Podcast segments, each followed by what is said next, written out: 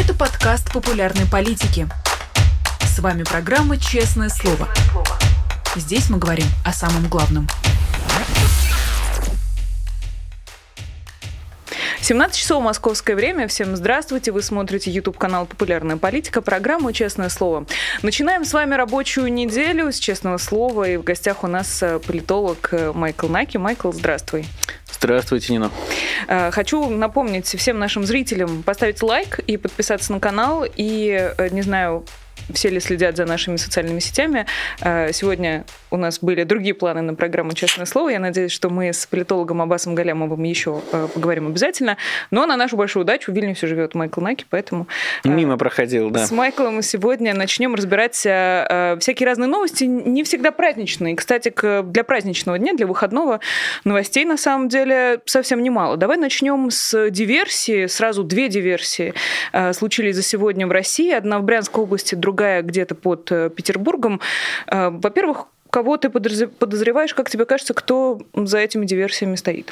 За этими диверсиями стоит война в широком смысле. Ну, то есть мы не можем назвать конкретных людей, конкретные организации. У меня тут накануне как раз был большой спор с одним человеком по поводу того, насколько диверсии должны быть публичными или не публичными. То есть э, э спор заключался в том, что человек предполагал, что за диверсии э, всегда немедленно берут всевозможные ответственности. И вообще диверсии должны быть максимально публичны. Я же предполагал обратное, что диверсии, э, основной их смысл в том числе в тайном взаимодействии, которое приводит к повреждениям, которое приводит к, э, по сути, нанесению ущерба инфраструктуре э, того, против кого эти диверсии проводятся. И мы видим, что действительно диверсии имеют там подчеркнуто мирный характер, то есть поезд грузовой, да, который с рейса шел. Ну, то есть это даже, знаете, классические диверсии, которые мы проходили с вами в школе. Да, вот, вот времен, э, значит, войны с нацистской Германией, поезда под откос, вот это вот все. То есть это буквально реализовывается на наших глазах. Сейчас, прости, уточню. Единственное, в Брянске под откос ушел э, грузовой поезд, да. а в Петербурге э, был подрыв э, линии электропередач. Линии электропередач ЛЭПа, да-да-да. То есть все это, видите, это там не взрывы, там, не знаю, в торговых центрах или еще где-нибудь, да, это вот вывод из строя инфраструктуры. Могут быть самые разные люди, которые это совершают. Это может быть партизанская деятельность различных там украинских диверсионных групп. Это может быть какое-то количество неравнодушных людей. На самом деле я за этим сюжетом с диверсиями слежу давно. Э, я не знаю, помнишь ты или нет, но месяцев 8 назад, может быть, побольше, у нас даже был такой спор в эфире популярной политики, а, когда я делал подборку, точнее, мне помогали делать подборку, я ее запросил по поводу всех происшествий на железных дорогах, которые были в России. Я настаивал, что это не случайности. По-моему, то ли с Иваном Ждановым, то ли с Леонидом Волковым мы это обсуждали публично, э, что это случайность с или... Волковым, да, это случайность или не случайность. Да? И вот в какой-то момент уже, когда там 10 или 11 11 какая-то такая авария произошла, а, значит, уже мы более-менее все сошлись, что да, это какая-то деятельность. Более того, мы знаем некоторое количество телеграм-каналов, а, которые позиционируют себя как именно такое железнодорожное сопротивление. Э, ну, единственное, что невозможно верифицировать. Мы также знаем, что в России рассматривается целая плеяда уголовных дел, в том числе Медиазона выпускала материал а, по поджогу релейных шкафов, по, ну, в общем, по диверсиям на железных дорогах тоже. То есть просто это одна, наверное, из таких, а, вот почему так активно обсуждают, да, потому что первый раз это прям полноценное сошествие состава. А, хотя, по-моему, второй. Я видел еще один, но это было довольно давно. Да, поэтому и, и, и количество на единицу времени. Да, то есть две такие подчеркнутые диверсии в, в одно и то же фактически время. И это, конечно, очень сильно пугает э, людей, которые за все это ответственны. ФСБ, силовики и все остальные будут еще, наверное, плотнее пытаться искать значит, людей, которые это осуществляют. Поэтому глобальный ответ на твой вопрос – это война. Ну, то есть э, за, за, любую за любыми проявлениями силовых тех или иных вещей сейчас стоит война, а, а уж кто конкретно это сделал, кто конкретно это осуществил, я думаю, мы узнаем годами позже. Как мы узнаем годами позже масштаб того, что происходит. Мне кажется, на каждую диверсию, которую мы видим, есть какое-то количество диверсий, которых мы не видим. Вот, например, многие из диверсий, которые связаны с релейными шкафами, да, железнодорожными, мы их э, вообще только из суда узнали, что они были. А, потому что Россия все-таки огромная страна. У нас есть такая иллюзия, что вот сейчас в 21 веке Да, э, кругом камеры, дроны, мобильные телефоны, съемка на ТикТоке составов, которые мчатся из одной части страны в другую, и у нас есть ощущение, что наш взор покрывает все. Это не так. Есть огромное количество вещей, которые мы не видим. Да? Если там ночью какой-нибудь человек пошел э, и разобрал там часть железной дороги, и, собственно, и он не в его интересах об этом публично рассказывать, потому что это ставит под угрозу его собственную безопасность. И у властей нет мотивации про это рассказывать, потому что они не хотят, чтобы люди знали о масштабах происходящих там диверсий, саботажей, э, там вариаций итальянских забастовок и всего прочего. А мне, например, периодически пишут люди с различных заводов, которые говорят, слушайте, знаете, мы вот на самом деле там наш коллектив, мы вот работаем на, что называется, как это, не очень эффективно, да, э, и даже вот там некоторые там боеприпасы делаем э, просто плохо, чтобы они не могли быть применены нормально. Это процессы, которые идут, мы не можем понять ни их масштаб реальный, ни их географию, ничего не можем, потому что мы находимся в таком тумане войны не только на линии фронта, но и, конечно, непосредственно в России тоже. Ну, то есть наше получение информации, новостей оттуда сильно ограничено, несмотря на то, что нам кажется, что мы знаем все, надо понимать, что очень много чего мы не замечаем, но вот такие громкие штуки, они впливают всплывают на поверхность. Понятно, что это заставляет власть нервничать, потому что не столько, значит, Первомай их как-то беспокоит, который я считаю не то чтобы неадекватным праздником, но я не очень понимаю, что именно и кто празднует. Да, там всякие оксюмароны, типа в праздник труда мы все отдыхаем, значит, почему-то еще шашлыки с этим неразрывно связаны. Ну, в общем, концепция майских для меня всегда была довольно загадочной. Я понимаю, что отдыхать всегда приятно, да, но вот именно как праздник я вот Международный день солидарности трудящихся почему-то выглядит как водка и шашлыки. Я не до конца понимаю эту концепцию, хотя есть какие-то аллюзии, может быть, даже на религию, да, там хлеб и вино, тут водка и шашлыки, и там и там фактически причастие. Но суть заключается в том, что, конечно, властей больше пугает то, что 9 мая скоро. 9 мая, который не имеет никакого отношения к Великой Отечественной войне, никакого отношения к Второй мировой войне. Это уже давно праздник российского милитаризма. Это давно уже праздник, когда идет демонстрация силы России, в том числе силы военной. И любая слабость, которая будет в этот момент, будет считана как удар по этой самой силе. И поэтому власти нервничают. Мы видим, что они бюджетников обязывают высматривать в небе беспилотники. Я когда увидел в первый раз эту новость, я подумал, а, а вы что, не понимаете, что будет происходить? Вы что, не понимаете, что у вас теперь будет 15 тысяч ложных вызовов, потому что люди теперь будут все принимать за беспилотники? Но, видимо, они не понимали, но новости такие действительно пошли. То какая-то женщина приняла две звезды в небе за беспилотники. В общем, я думаю, что телефонные линии э, всех э, силовых организаций сейчас завалены рассказами про разного рода беспилотники, а иногда действительно эти беспилотники прилетают. Поэтому, конечно, такая диверсия в преддверии главного для Путина дня, а, это большой для них нервяк. И я думаю, что сейчас они все будут на ушах. А, предположу, что диверсия – это часть политического процесса в России в той степени, в которой он возможен. А, как ты думаешь, это новые люди приходят в политику? Или за, диверсиями теоретически могут стоять те, кто сначала послушно ходил на выборы и голосовал против власти, потом выходил на акции и сейчас против войны? Как тебе кажется, заходят ли в политику новые люди? Новые люди сидят в Госдуме уже какое-то время, значит. Э, что касается людей, я не привязываю диверсии к политике, я даже думаю наоборот. А в контексте диктатуры никакое формирование объединения фактически невозможно. То есть, как только вы начинаете образовываться в некоторую организацию, как только вы начинаете собираться на какие-нибудь собрания внутри России, как только вы начинаете активно коммуницировать, и часто а, вас тут же пресекают, вас тут же находят, вас тут же арестовывают. А, и поэтому реальность такова, что вот сейчас, мне кажется, различные диверсионные группы это не какие-то объединенные люди, а, а это отдельно взятые люди, которые приняли решение, что этот вид борьбы им кажется наиболее правильным, и они готовы на него. Они готовы рисковать, они готовы пожертвовать собой, они так чувствуют, они так видят. Да, это может быть, скажем так, э, с некоторыми организациями не то чтобы связано, но есть часть организаций, которая помогает логистически продумывать иные вещи. Ну, например, какой-то человек решил, что я хочу, чтобы у российской армии было меньше возможностей убивать украинцев. Я готов пустить под откос поезд. Этот человек э, может обратиться к какому-то количеству разных организаций, и они могут просто помочь ему продумать такого рода атаку э, с точки зрения ее эффективности, эффективности с точки зрения безопасности. Это исключительно мои домыслы, подчеркиваю я. Я не знаю про существование таких организаций, я не знаю про кейсы, которые бы так работали, но мне кажется, что это могло бы быть так устроено. Поэтому я не думаю, что это какие-то, знаешь, новые люди. Мы вообще не знаем портреты. Знаешь, я тебе приведу пример. Я помню на одном из митингов человек вступил в конфронтацию с полицией, отбивая, а, по-моему, женщину или что-то такое. И все тогда гадали, ну, это вот были митинги э, такого типичного московского толка, да, то есть э, молодежь, прогрессивная молодежь, средний класс, э, люди, которые хотят свободы, и все вот начали ждать появления публичности вот этого условного. А для кого-то героя, для кого-то не героя, э, и в суде мы увидели охранника, по-моему, 55 лет, которого вот вообще по профилю его не назовешь каким-то большим, значит, сторонником оппозиции. Примерно таких людей обычно записывают наоборот в лейлисты, да, в сторонников власти. Оказалось, вот оно как. Поэтому я с того момента завязал с попыткой, знаешь, такого, как в криминальных сериалах. Сейчас мы нарисуем вам портрет, значит, убийцы или диверсанта или кого-то.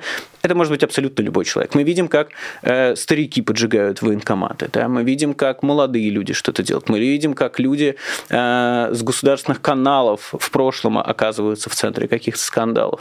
Э, поэтому это просто неравнодушный человек, который вот принял для себя такое решение. И здесь невозможно как-то это типировать, потому что это именно индивидуальное решение изнутри головы, а не какая-то большая тенденция. Базовая тенденция э, заключается в том, что война, она всегда будет проникать в обе стороны воюющие, даже если кому-то кажется, что вот это мы напали на другую страну, в смысле это не кажется, это и произошло, Россия напала на другую страну, но у людей может быть ощущение, что это означает, что вот тот, кто напал, его это не коснется. Нет, это не так.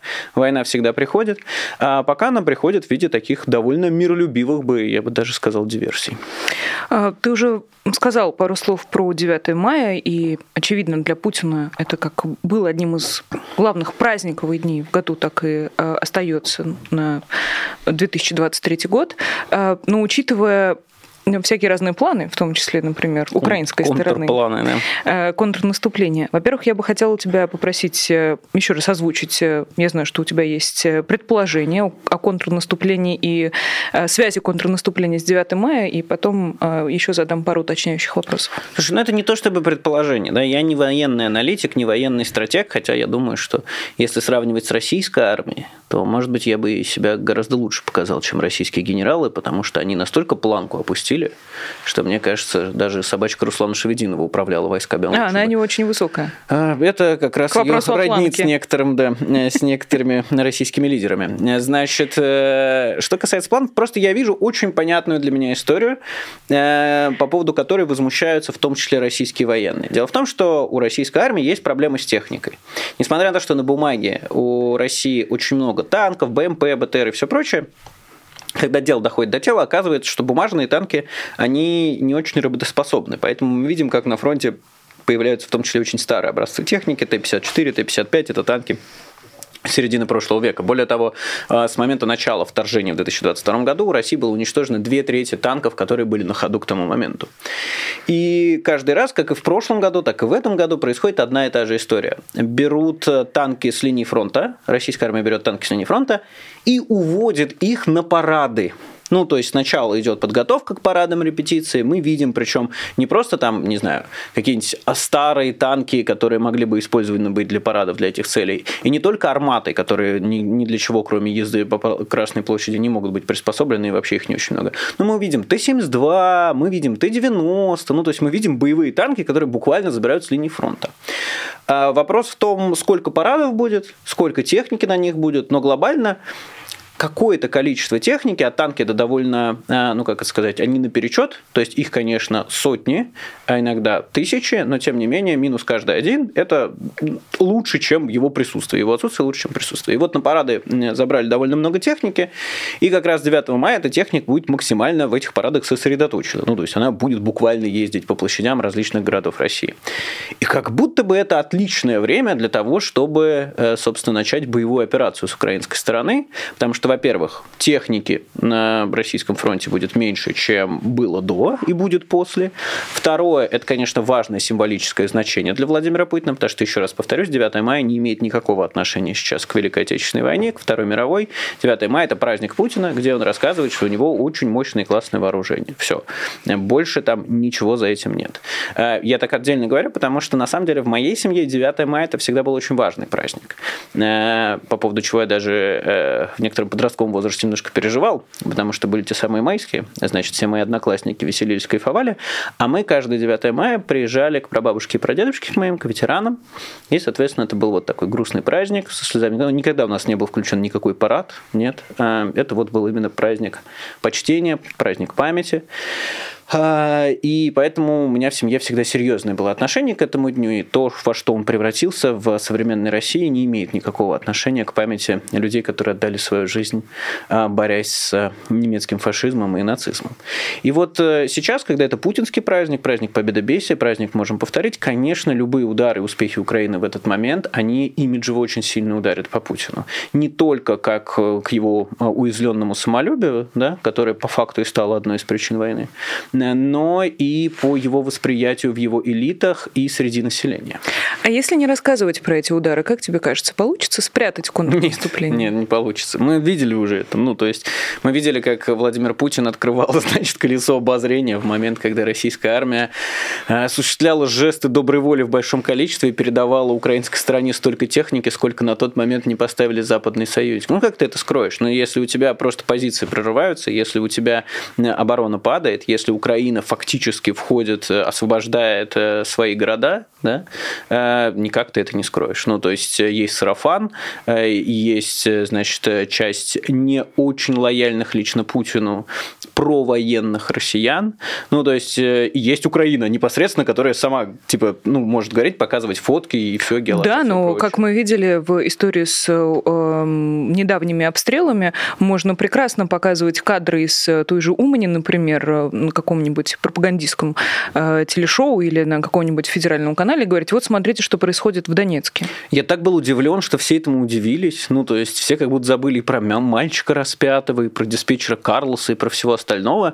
В том смысле, что меня не удивляет, что российские каналы показывают украинские кадры с рассказом, что вот это на самом деле удары по Донецку, потому что российская пропаганда всегда этим занималась, подлогом. Ну, то есть э, многие сейчас забыли, но вот Антон Лядов, довольно известный блогер сейчас, э, который в какой-то момент ушел с федерального телевидения и стал делать довольно неплохой продукт. Э, я такие выборы одобряю, это очень здорово, когда люди, э, значит, ходят с пропагандой, это было задолго до войны. Но э, он же знаменит до своего блогерства был вот чем. Он на протестах во Франции в свое время брал интервью у, значит, французов. И что-то у них спрашивал, они что-то говорили. И потом для эфира, собственно, вестей там просто наложили совершенно другой текст, просто другой текст. Как об этом стало известно, во Франции на одном из ток-шоу, типа, заинтересовались этим сюжетом, нашли этих французов и спросили, вы это говорили? Они такие, нет вообще другое говорили. Это вообще никак не связано с тем, что мы говорили. Поэтому то, что российская пропаганда врет, не секрет ни для тебя, ни для меня, не знаешь для кого? Для обычных российских граждан. Для них это тоже не секрет. А это удивительная такая дихотомия в голове людей, которая не противоречит друг другу. Такое двоемыслие, потому что, с одной стороны, в России каждый человек, даже лояльный Путину, знает, что чиновники воруют, что Путин врет, и что власть часто врет. Но их ресентимент и желание вот быть некоторым исключительной особенностью вот в момент, когда начинается какая-то международная повестка, застилает им глаза. То есть базово они знают, что в телевидении всегда врут. Ты вспомни любого человека, который э, таких вот пропутинских взглядов, он всегда с чего начинает разговор, с какой фразы? Да я не смотрю телевизор. Да это я сам так считаю. Да? И при том, что повторяет абсолютно соловьевские нарративы и все прочее. А, поэтому нет, глобально замять это будет невозможно. Да, это не подлог одного там видео другим видео, это просто территориальные будут потери, э, которые будут и сарафаном идти через военных, и которые будут, конечно, активно видны с украинской стороны. Несмотря на большое количество борьбы с любой информацией внутри России, все еще не заблокирован YouTube, все еще можно пользоваться соцсетями, поэтому да, эта информация дойдет довольно быстро. Мы это видели уже на прошлых, так сказать, в прошлых сериях украинского контрнаступления. Да, Оси Пригожин что-нибудь расскажет, он тут полюбил в последнее время, так сказать, скрывать правду матку. Э, как раз про Пригожина. А, я сейчас э, поняла, что мы попробуем э, обозначить все точки давления на путинский режим. Про диверсантов мы уже поговорили, про контрнаступление проговорили. Как раз очень к месту ты вспомнил Пригожина и недавнее его интервью так называемому независимому военному корреспонденту господину Пегову и буквально ультиматум в адрес Российского Министерства обороны и ситуация в Бахмуте, который во многом с российской стороны держится на вагнеровцах, и угрозу Пригожина то ли уйти и сняться, то ли вообще Вагнер распустить и, видимо, э, пойти там дальше, не знаю, кафе строить всякие разные, э, может быть, стихи писать, не знаю. А, вся эта история с Пригожиным в какой сейчас точке находится, как тебе кажется? Является ли это тоже своеобразной э, точкой давления на систему? Пришла весна, распустился Вагнер, да. Э, значит, во-первых, ну, меня что позабавило в этом интервью Семену Пегову, который, конечно, никакой не независимый, э, но я его помню довольно давно, э, завсегдатай телеканал «Звезда», связанный с Минобороны напрямую. Для тех, кто нас слушает, я показала в воздухе кавычки. Да-да-да. Вот, я просто к тому, что он не то, что не, не просто не независимый, а он, наверное, из них всех, вот многие же из этих военкоров, это какие-то там новоявленные распустившиеся цветы, да. Пегов, Пегов давно давно в этом всем. Вот, э, на подсосе у Минобороны, поэтому как бы он один из самых зависимых. Меня что позабавило, что интервью явно было снято э, типа за долгое время до его публикации, типа за неделю, за полторы, потому что если ты обратил внимание, то вот когда Пригожин там говорит про свой ультиматум, он называет э, срок 28 апреля. А интервью вышло вот то ли 28-го, то ли уже и 29-го, я не помню точно, надо там посмотреть. Ну, короче, там на момент, когда интервью вышло, или, по крайней мере, на момент, пока оно разошлось, этот ультиматум уже давно прошел. А, вот, ну, не давно, но какое-то время, или уже э, было близко к нему. Но суть в том, что на самом деле Пригожин просто в... из того, что я вижу, давайте там не списывать и не сбрасывать со счетов, что, возможно, нас всех обманывают, что, да, вот это вот все рассказы Пригожина, они не имеют никакого отношения к действительности и являются какой-нибудь дезинформацией и манипуляцией. Вполне может быть. Он, конечно, не выглядит как человек, который на такое способен, не в смысле по подлости, а в смысле по мозгам, но тем не менее. Эм, значит, базово, если мы вот это вот предположение уберем на полочку, то у нас вырисовывается следующая картина. Последние несколько месяцев, э, примерно с момента назначения Герасимова объединенным командующим российской армии в Украине, а помимо того, что начальник генштаба, дела у Пригожина пошли совсем плохо. Значит, у них большие проблемы со снарядами. В чем он, кстати, лукавит? Ну, то есть, у них действительно есть проблемы со снарядами, но они заключаются не в том, что им дают мало боеприпасов, а в том, что в какой-то момент, вот примерно тогда, даже, наверное, недели за две до, когда был первый вот этот эпизод со снарядами, им стали давать столько же снарядов, сколько всем остальным российским частям. Это что означает? Это означает, что все успехи Вагнера, которым он так бравируется, базируются не на гениальном тактическом, значит, преимуществе Пригожина, не на невероятных бойцах, бойцах Вагнера, которые, значит, воюют лучше, чем Министерство обороны, а просто тупо на том, что у них было больше ресурсов.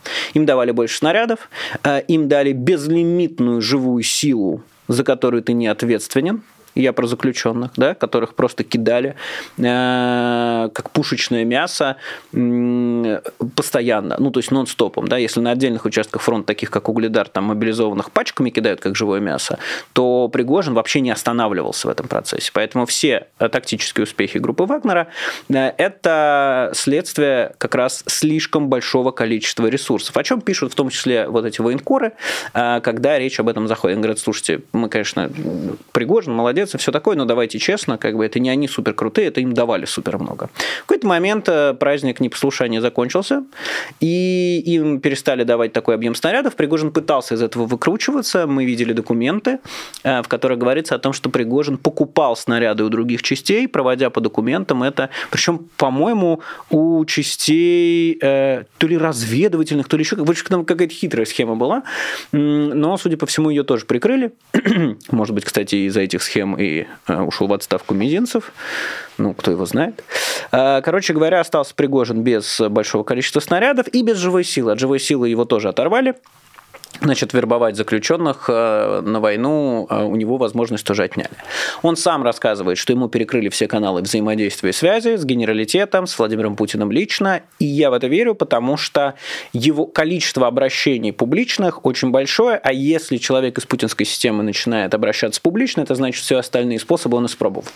Да, если в сегодняшней России, где то, что называют прессой, вот в том состоянии, в котором они есть, то есть жалкое состояние абсолютно управляемое. Вот если человек принимает решение через нее пытаться пробиться, это означает, что он в очень отчаянном положении, прям вот в критическом. А, и, и значит, мы видим, что сейчас а, вот какой-то такой зенит этого положения. Происходит оно во многом не только из-за личной неприязни со стороны Герасимова и старых генералов российских, но и из-за отсутствия успехов. То есть если бы Пригожин и Вагнер добились тех успехов, которые обещали Владимиру Путину, у Пригожина бы оставался личный контакт с Путиным, и э, он бы не чувствовал э, стеснения ни в боеприпасах, ни в людях ему продолжали их поставлять. Но из-за того, что при таком расточительстве с точки зрения людей и снарядов не удалось взять Бахмут за 8 месяцев – да, то Пригожин уже не рассматривают как эффективного менеджера. Поэтому все свои преимущества он потерял. Он цепляется сейчас за соломинку и пользуется исключительно тем, что власть сейчас не может да, убрать его и Вагнер, потому что ну, за Бахмут идут основные бои. И даже несмотря на то, что группа Вагнера не взяла Бахмут, а это единственное хоть какое-то территориальное продвижение за полгода для всей российской армии. Да? Поэтому вот на уровне обещаний, которые он давал, ресурсов, которые потрачены, это очень низкий результат. Но, на, э, но у армии России результат еще ниже за это же время. Да? То есть там вот соревнования просто очень, очень неэффективных людей. Да? Э, вот. И, соответственно, он пытается цепляться за эту последнюю возможность, да, максимально публично педалируя историю с Бахмутом. Э, и посмотрим, э, получится у него или нет. Но, судя по всему, он уже готовит запасной план. Во-первых, Блумберг писал о том, что он собирается в Африку. Блумберг писал об этом месяц назад, что по их источникам он уже планирует обратно перебираться в Африку своим Вагнером. И 10 дней назад мы увидели письмо, написанное Евгением Пригожиным, где он обращается к Судану и говорит, вы знаете, готов приехать помочь. Видимо, много свободного времени у господина Пригожина. Ну, снарядов нет. Снарядов нет, да, поеду в Судан. А, значит, э, и это, да, как, на мой взгляд, в том числе показывает, что он готовит какие-то пути отступления. В общем, его, э, его судьба подвисла, но он, конечно, в гораздо более плохом положении, чем был когда-либо. У него нет союзников, а Кадыров его не упоминает. Суровикин, к которому он напрашивался в друзья, уже не удел. Его фамилию забыли так же быстро, как и заучили. А, говорят, что есть какие-то связи с Сечиным, но я пока не вижу никаких публичных, публичных проявлений этого. А, он, видимо, пытается хоть, хоть как-то за кого-то зацепиться, поэтому организовал Пескову вот этот вот весь цирк, что типа якобы ваш сыночек у нас служил. Но, судя по всему, эффекта это не имело, потому что если бы имел имела, э, то, собственно, через Пескова бы Пригожин к Путину и обращался. Да? Нет человека ближе. Ну, разве что Алина Кабаева. А, но как э, к ней он может подмазаться, я не знаю. Но Пескова мы это прям видели, наблюдали, когда просто на пустом месте вот этот вот какой-то цирк трехдневный был, что якобы его сын, э, который рассказывал Диме Низовцеву, что да вы знаете, кто я такой, я в военкомат не пойду, да, оказывается, героически полгода служил. Правда, ни одной фотки не сделал. Ну, бывает, что поделать. Вот. А поэтому, да, состояние у Пригожина не очень хорошее, но поживем увидим. Я надеюсь, что как можно скорее он а, окажется на скамье подсудимых, но не за те дела, которые будет при него придумывать Российская Федерация для того, чтобы его изолировать, э, в смысле путинская власть, а за те военные преступления, которые он совершал. Э, потому что и Пригожин, и любой боец ЧВК Вагнера – априори является преступником. Это отличает, например, группу Вагнера и сына Пескова, раз уж он настаивает, от обычных российских военных, потому что российские военные, не совершавшие э, военных преступлений, защищены статусом комбатанта а члены группы Вагнер не защищены статусом комбатанта, потому что они являются незаконным вооруженным формированием. Они не являются частью армии, поэтому любой человек, любой, который хотя бы день прослужил в группе Вагнера, является преступником и будет за это судим. А, ну, знаешь, э, интересно, на чем тогда держится, э, я уже не говорю российское наступление, мы видели, как они пытались наступать и в первый раз, и второй. А, ну вот что держит всю эту военную силу сейчас э, вместе? Если Пригожин уже как авторитет, насколько я понимаю, прощается со сценой и смотрит куда-то в сторону Судана. Параллельно эксперты Института изучения войны твоего любимого сообщают, что... Это Руслан Левиев очень любит. Да, и Руслан Левиева, безусловно. Ну и все военные эксперты, которые находятся в русскоязычном инфополе, тоже очень любят Институт изучения войны. Тем не менее, опубликовали доклад, согласно которому вот эти постоянные перестановки в военном руководстве очень сильно подрывают боеспособность. Мне очень нравятся доклады Института изучения войны, потому что то, что они называют доклады, я называю видосами. Вот, и, типа, Шортс? За, за, не, наш, шортс из этого я тоже вырезаю, конечно, но просто типа вот за два дня до их доклада я э, опубликовал видос об этом же.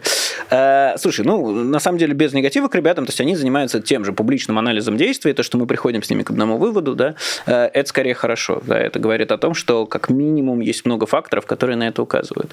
А, ты задала вопрос и сама же на него ответила, значит, твой вопрос звучал, как удается все это вместе удерживать, а твой ответ звучал, как никак не удается удерживать. Там перестановки, значит, э, все перетрясают и прочее.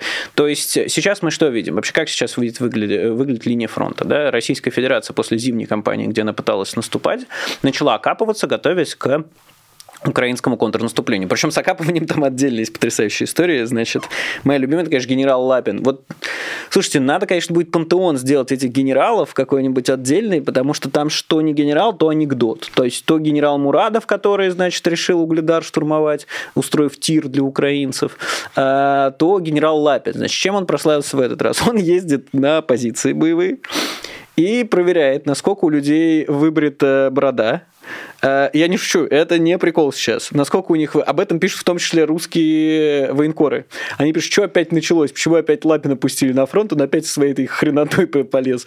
Значит, насколько люди знают устав, как они строятся, как они маршируют, как у них форма по уставу, не по уставу, заставляет... А там же что происходит? С формами большая проблема, э, поэтому российские военные, особенно те, что долго на передовой, у них там уже может быть совершенно не комплект. Ну, то есть штаны одного раскраса, э, значит, кофта другого раскраса, раскраса. Э, ну, короче, не комплект, да, там, как это, знаете, э, лифчик и трусы разного цвета. Вот, значит, только у них так по форме, а это не по уставу. По уставу должно быть, значит, чтобы все было одинаково и нормально. И приезжает этот Лапин и начинает всех вот гонять и шпынять, э, говорит, типа, все, должны все побриться, все помыться, сколько раз в неделю моетесь и все прочее.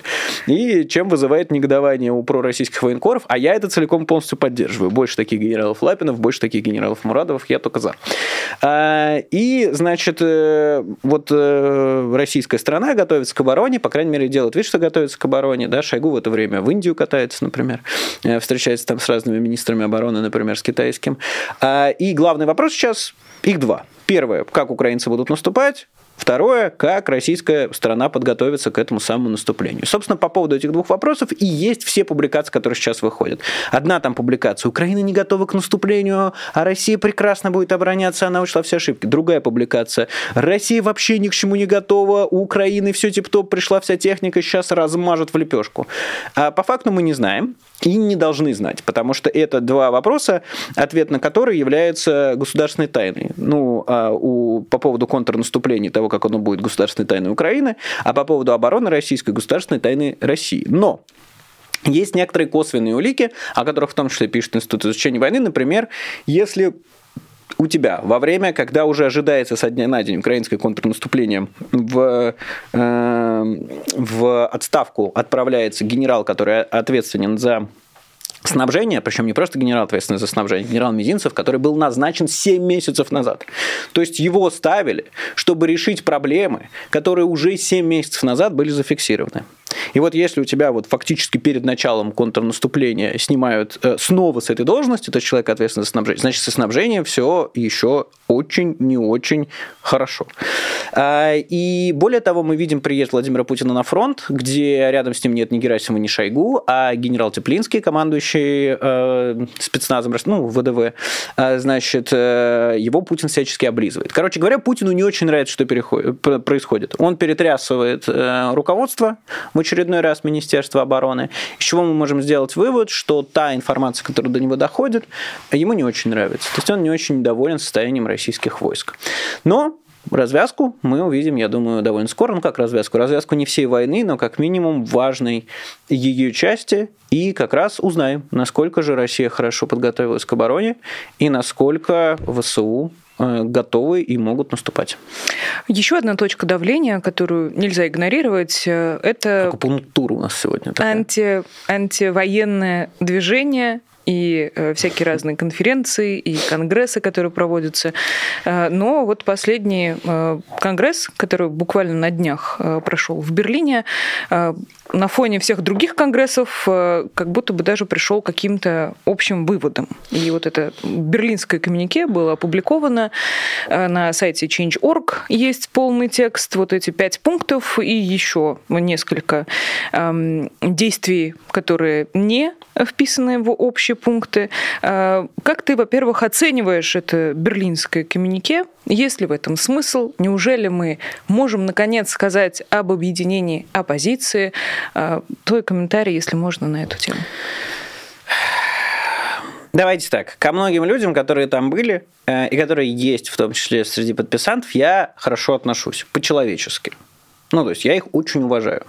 Уважаю как личности, уважаю как экспертов, как профессионалов. Там среди подписантов есть и Сергей Гуриев, и Евгений Чичваркин. Чичваркиным я вообще восхищаюсь. Мне кажется, он из э, российских граждан делает больше всего в этой войне, потому что он регулярно собирает э, и возит э, медпомощь украинским солдатам, бронежилеты, насколько я знаю. Ну, в общем, он много сборов проводит, э, и поэтому он, наверное, полезнее не то, что меня, а там 99% э, россиян, которые рассказывают э, о том, как они хотят помочь Украине. Да?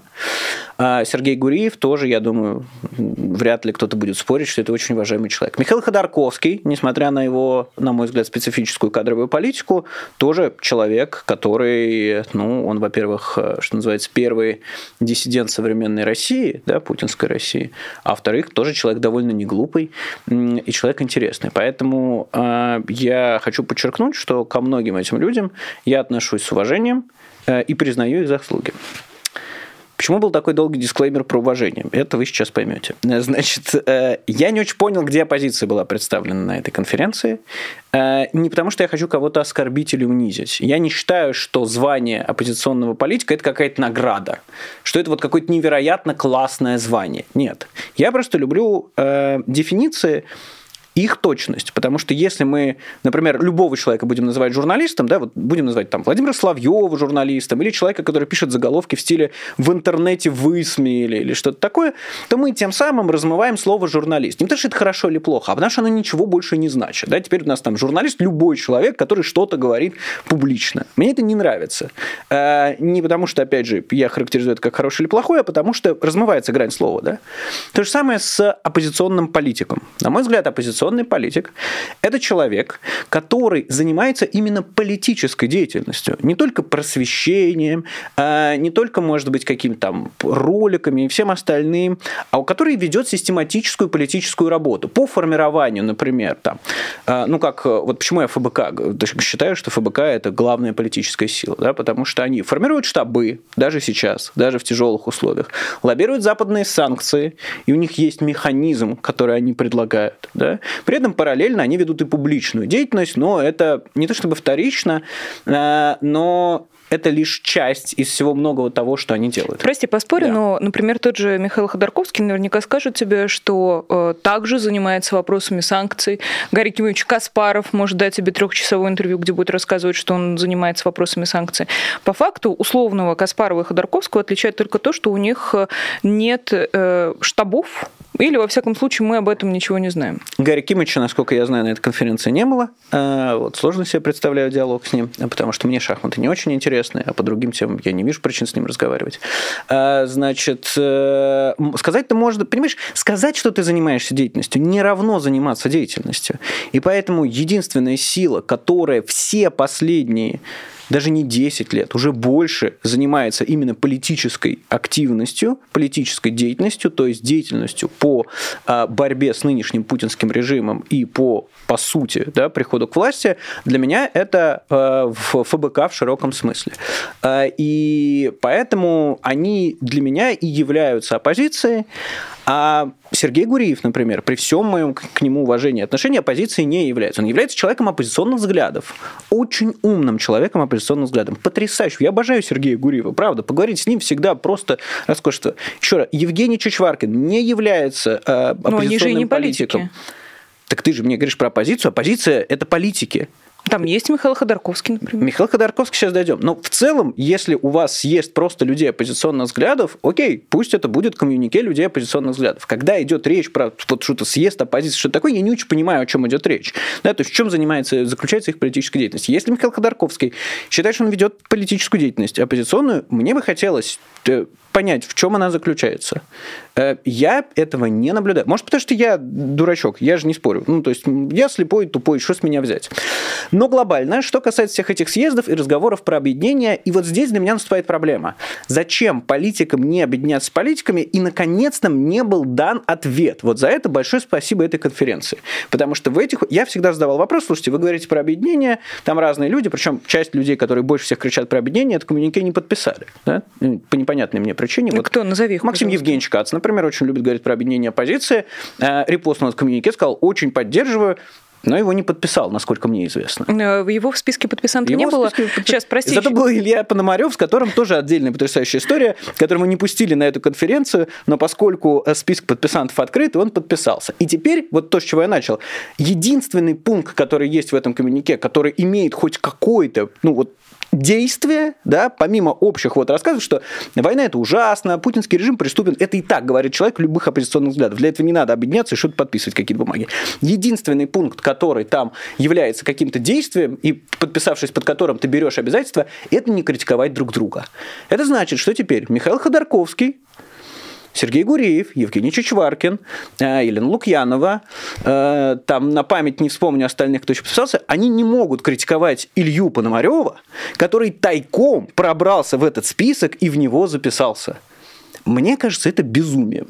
Честно вам скажу. Мне, ну, потому что там единственный вот этот пункт о том, что мы, низы подписавшиеся, обязуемся не критиковать, причем там даже не написано друг друга. Там написано любое антивоенное движение. Да? То есть любой человек, который назовется антивоенным, э, теперь вот обязательно не критиковать. Будут ли они соблюдать это обязательство? Вот в отношении, например, Ильи Пономарева, который пробрался еще раз в чат, там безумную историю рассказывает, значит, его он не пустили, хотел попасть. Ему да. не пустили на конференцию, его кикнули из чата в Телеграме, но потом он, э, или не в Телеграме, я не знаю, там чат какой был в сети, не хочется соврать, но потом он добавился с фейкового аккаунта и написал, я Илья Пономарев, э, значит, и тоже подписываюсь, считайте меня подписываюсь. Они сделали эту, ну, этот список не закрытым, то есть любой желающий может подписаться. Ну и теперь, судя по всему, эти люди взяли на себя обязательство всегда хорошо говорить про Илью Пономарева. Э, должна уточнить, среди э, подписантов есть также Дмитрий Гудков, например. Дмитрий Гудков, да. Э, тоже, мне кажется, можно отнести его к политикам. И я думаю, что все-таки важно будет уточнить, это не называется не Конституция Ангара, не декларация антивоенных оппозиционных сил. Это называется Декларация российских демократических сил.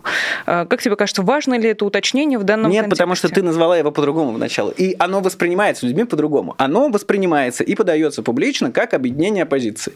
Долгожданное, ангаровское. Поэтому, мне кажется, экивоками всякими заниматься, ну, то есть и другие слова туда подставлять. Назовите демократическими силами, галактическим советом, Ну, просто, может быть, это действительно... джедаев. Нет, подожди, может быть, это действительно демократические силы, а не Что оппозиционные силы, силы политические.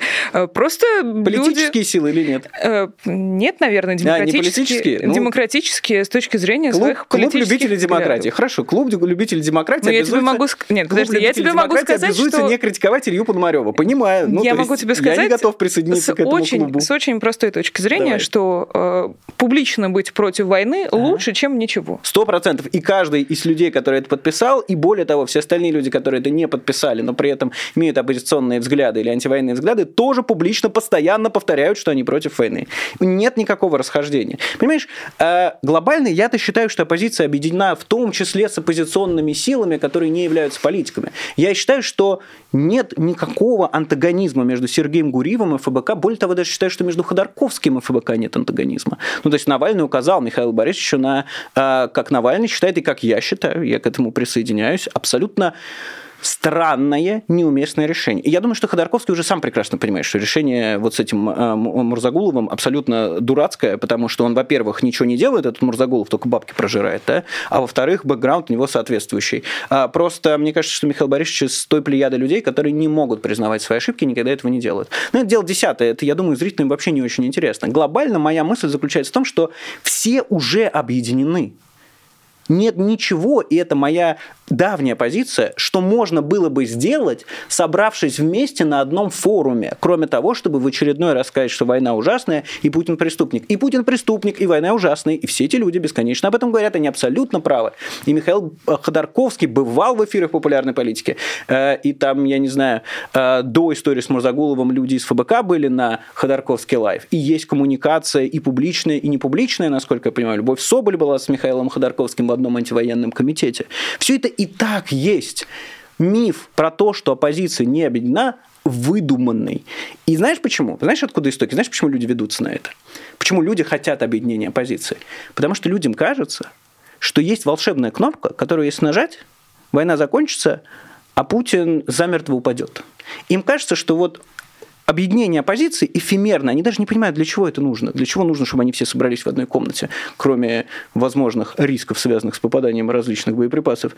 Э, значит, э, им кажется, что если вот это чудо произойдет какое-то, то сразу все рассосется вокруг. А на самом деле этого нет. Нет ни одного человека, который бы рассказывал про некое объединение и сказал бы, это нужно вот для этого.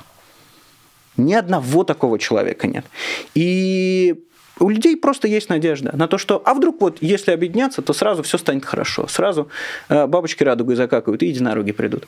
Э, этого, к сожалению, не случится. Война, к сожалению, не закончится завтра. Война будет продолжаться.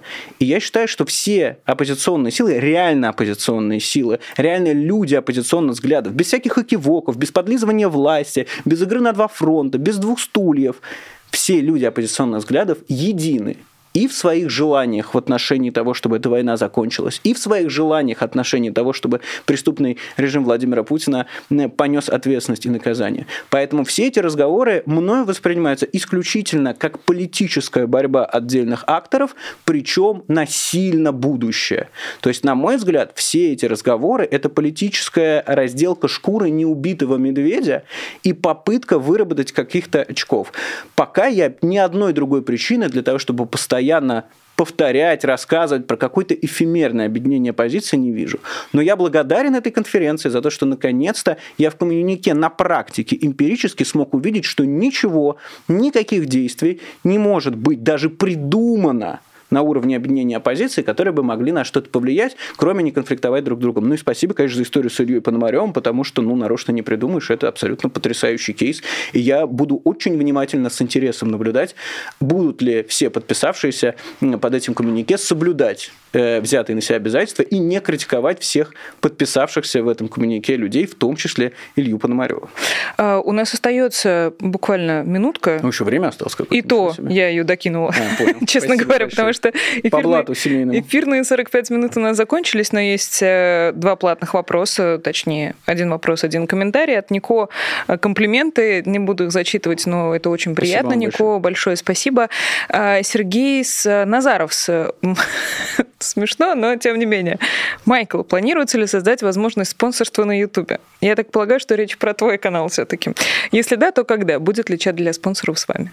Слушайте, все индивидуальные вопросы ко мне по каналу. У вас есть возможность задавать на стримах для моих патронов. Э, Все планируется, ни на что нет времени. Э, это ответ примерно на любой ваш вопрос. Но спасибо за интерес и за желание помогать. На самом деле, без шуток, спасибо всем, кто помогает и популярной политике, и всем вышеупомянутым многочисленным оппозиционным э, силам и людям оппозиционных взглядов, потому что на самом деле уникальность нынешней, наверное, ситуации вот с точки зрения информационной, это то, что мы первый раз, наверное, в истории вообще человечества, когда настолько масштабную информационную деятельность можно вести не там, не знаю, не за деньги тайного правительства какой-нибудь страны, не за что-нибудь, а просто на вашей поддержке. Э, и это очень здорово и круто. И спасибо вам за то, что вы помогаете нам помогать вам и всем остальным. Э, низкий вам поклон. Э, Елена Дитрих присылает нам гифку с лисенком, у которого сердечко Это важное уточнение. Спасибо. Э, и Марина Филлипс тоже э, комплименты. Марина, большое вам спасибо. Э, в целом, мне кажется, можно на этом поставить точку с запятой. Наверняка, я думаю, мы еще с тобой увидимся не только в честном слове. Но и на твоем прекрасном канале. Да, да. Всем большое спасибо, дорогие друзья. Прежде чем мы с вами попрощаемся уже окончательно, я попрошу поставить лайк. И спасибо большое всем, кто был с нами в этот праздничный день. Э, большое спасибо нашим патронам. Э, вы тоже можете стать патроном программы «Честное слово» и сделать так, чтобы ваше имя появлялось в бегущей строке в конце каждого честного слова, иногда в начале. Тут уже э, ведущие выбирают. Я не помню, говорила ли я вам про лайки в конце, но на всякий случай еще раз напомню. Давайте сделаем так, чтобы их было очень много. Пока я прощалась, Марина Филлипс успела прислать нам еще одну гифку, что тоже приятно. И также подарить спонсор спонсорство нашим зрителям, что тоже очень и очень здорово. А, спасибо большое всем еще раз. Меня зовут Нино Расибашвили. А, до скорой встречи. Всего доброго и пока. Вы слушали подкаст «Популярные политики». Мы выходим на Apple Podcast, Google Podcast, Spotify и SoundCloud. А еще подписывайтесь на наш канал в YouTube.